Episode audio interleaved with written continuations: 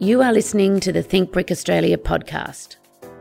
Think Brick Australia represents the clay brick and paver manufacturers of Australia. Brick by brick, our podcast will discuss technical information and architectural case studies with special guests. I'm your host, Elizabeth McIntyre, the CEO of Think Brick Australia. Well, I'd like to welcome on the podcast today Michael Kungris, a senior engineer with us here at Think Brick Australia. And Michael, today we're actually really going to talk about why mortar matters. Mortar is really important in masonry. It's what makes masonry masonry. So, a masonry wall is a combination of the masonry unit itself, a brick unit, and the mortar which binds them all together. And so when we look at a wall, we're looking at bricks and mortar, which is why we talk about bricks and mortar in retail sometimes. and you know what, Michael? We do often get a lot of inquiries from consumers that have gone to a display center and they've looked at a wall and they've looked at the color of the brick and they've chosen that brick based on that display wall. And then they've gone home and, and told their builder or their architect or their designer. And when the wall is actually built, it looks completely different. And so today, what we're going to talk about is some of the things that we can do to prevent that and why mortar is, is so important. So, Michael, do you want to start off with perhaps what constitutes mortar?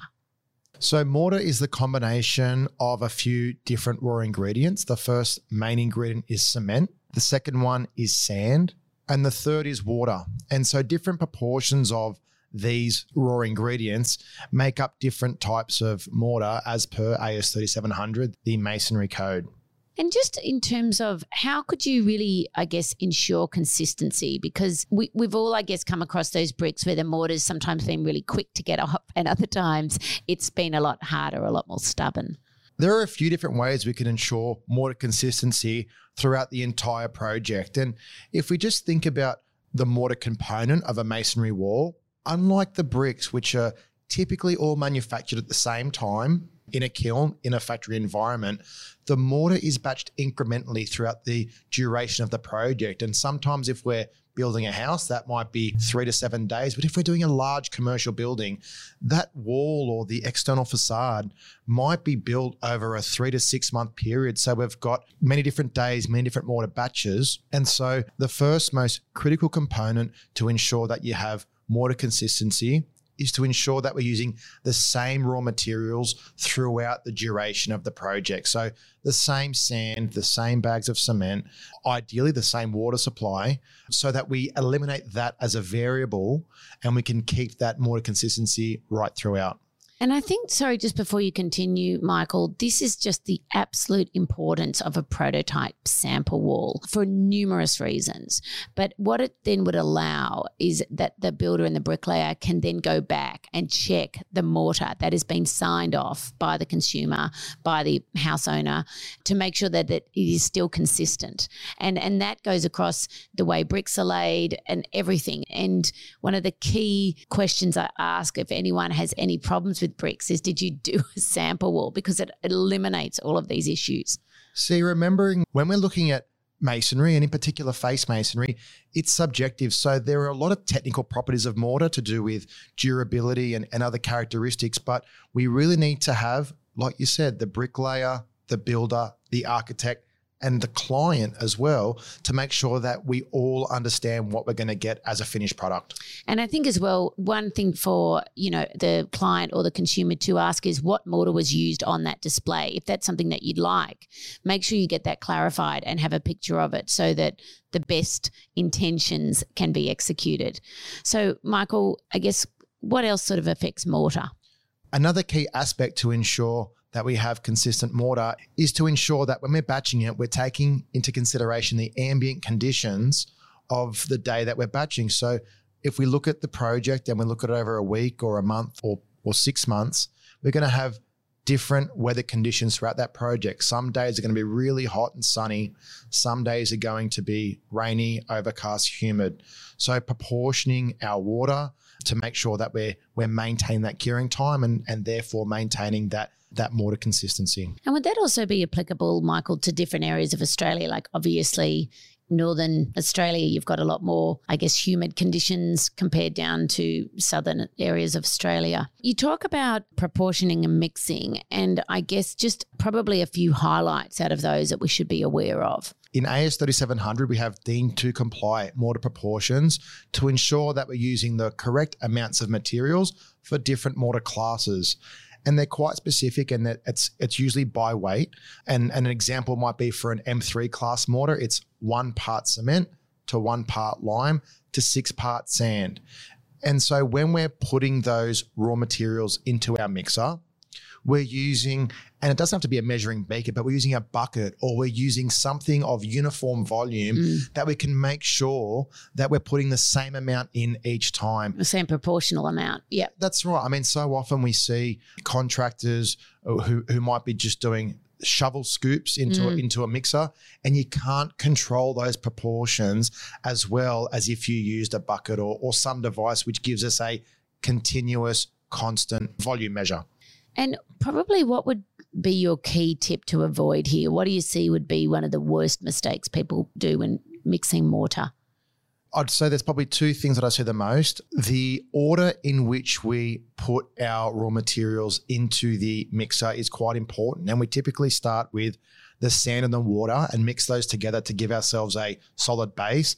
And then we add the cement and any color oxides to to finish off the mix before we use it. So the first tip would be the order yes. that we're putting the materials into the mixer, and the second uh, the, the the second biggest tip that I would say is batch enough mortar for what you need for that day, or batch incrementally. You don't want to make a, a large mix volume and use it throughout the day. You're better off making it incrementally so it's fresh and ready to go when you need it. Because that brings us to what do you do with dried mortar? it's quite simple, Elizabeth. Don't use it. So yep. you need your mortar to be fresh. You need it to be plastic consistent. And that way, when we're laying our bricks and, and we're laying this masonry wall, that again, we're using the same sort of fresh mixture throughout the entire duration of the project to ensure that consistency. And again, I guess that it's one of the reasons I can't watch the block anymore because when they use shovels, the proportions are so wrong. And also, me shoveling in sand and cement is very different to what your shovels would look like. So, you often then have a person change. So, really, all of those things can be alleviated if we sort of proportion and mix what we need for the day. And really, that one person can use the same proportioning device and and continue to do it just for that day. One of the other key aspects of masonry construction is the unit absorption or the moisture absorption from the actual brick unit. And what we can see sometimes is that if we have a brick unit which has a high absorption value, it draws the water out of the mortar. That's a bit of a tongue twister. It draws the water out of the mortar it draws the water out of the mortar at a faster rate than than other units. And so making sure that we've got again the right proportions of water and and that we're making a consistent mortar and ensure all the bricks are the same consistency. So it's drawing water out at a consistent rate to ensure again as a finished product we have a consistent looking wall do you know, it's interesting you mentioned that because I remember speaking to Favettis that completed the uh, UTS Chau Chak Wing building, and they actually dipped the bricks in water before they laid them to prevent exactly what you're talking about. So that's probably another consideration as well, the absorbency of the brick. And that way you're getting a consistent unit absorption rate throughout the entire duration of the project. Now, Michael, just talk to me a little bit about cleaning this mortar. What do we have to think about? So really, uh, there's probably two main points on on cleaning masonry walls and and especially making sure that that wall's consistent. First of all, we would always suggest pre-wetting the wall, so ensuring that that wall's wet, that our chemicals are working on the face of the wall and not sort of inside the unit itself. And second of all, making sure that the solution or the product that you're using is compatible with the mortar and the masonry unit type. So if we're looking at using a, a different mortar type or a, or a colored mortar or a different cleaning solution or product, maybe doing it like we said before on a sample wall or on a small panel, making sure that we don't get discoloration before we go and, and clean the entire wall. And also, I guess, just to mention to everyone as well that the pressure of the hose is important. You know, we do see some people just using the wrong pressure and that can blast mortar out when it hasn't dried properly, but even when it has. Yep. Look, Elizabeth, the high pressure hose is a really important part of the brick cleaning process. And so, one initiative that Think Brick has done is developed a brick cleaning course so that there's consistency in brick cleaning throughout the industry and that they're all cleaning with pressures that are applicable to masonry walls the accredited brick cleaning courses. So, Michael, I just want to see whether I've captured this information correctly as to why mortar matters. And I think what we discussed in terms of the biggest thing that you can do is ensure that your builder asks the bricklayer to do that sample wall and that that sample wall looking at the mortar there you can see that the color is consistent, that the wall, if you stood three meters back, is the color that you want it, because mortar has such an impact on what a wall looks like. You then also talked about curing and humidity and the effects that that has. And when we looked at proportioning and mixing, again, not using a shovel, using a bucket, just mixing what you need for that day. And also, I think maintaining that consistency with whoever is mixing the mortar at the same time. We talked a little bit about bricks and how some of them are more absorbent than others. And there's a few ways that you can avoid the mortar being absorbed all the way into that brick. Again, it's by doing that testing at the start with that wall, sometimes by even dipping the brick into the water. So that sort of acts as a little bit of a barrier for that absorption. But that's really, I guess, also important that bricks are stored on site and covered so that they're not sort of drying out, so to speak for extended periods of time. And then the most important part, I think, is once the wall is built, is how it's cleaned. And again, suggesting that mortar is cleaned off as it's been laid, but also making sure that the hose and the chemicals used to clean the wall don't necessarily discolor or damage the mortar. Very important. And for that, you can always get one of our accredited brick cleaners through our Think Brick website. Did I capture that correctly? Very much so. It's all about consistency. Okay. It's all about consistency. So, consistency in raw materials, consistency in batching, consistency in the brick types that we're using, and then consistency in cleaning. By keeping all our variables as consistent as we can, we're going to ensure that the wall looks good from start to finish. So, Michael, I've heard why mortar matters. As you know, whilst I'm listening to my podcasts, I'm always doing something else. Where can people go to find out more about mortar? Our website should be your first point of call. We have a mortar fact sheet which goes into more detail on each one of the different variables that go into creating a consistent mortar. And I'd urge you to, to download that and read that to give yourselves a little bit more information on what you need to consider to ensure that you are batching and constructing with a consistent mortar. Thank you, Michael. Whilst we're thinking brick, we're also thinking about our mortar.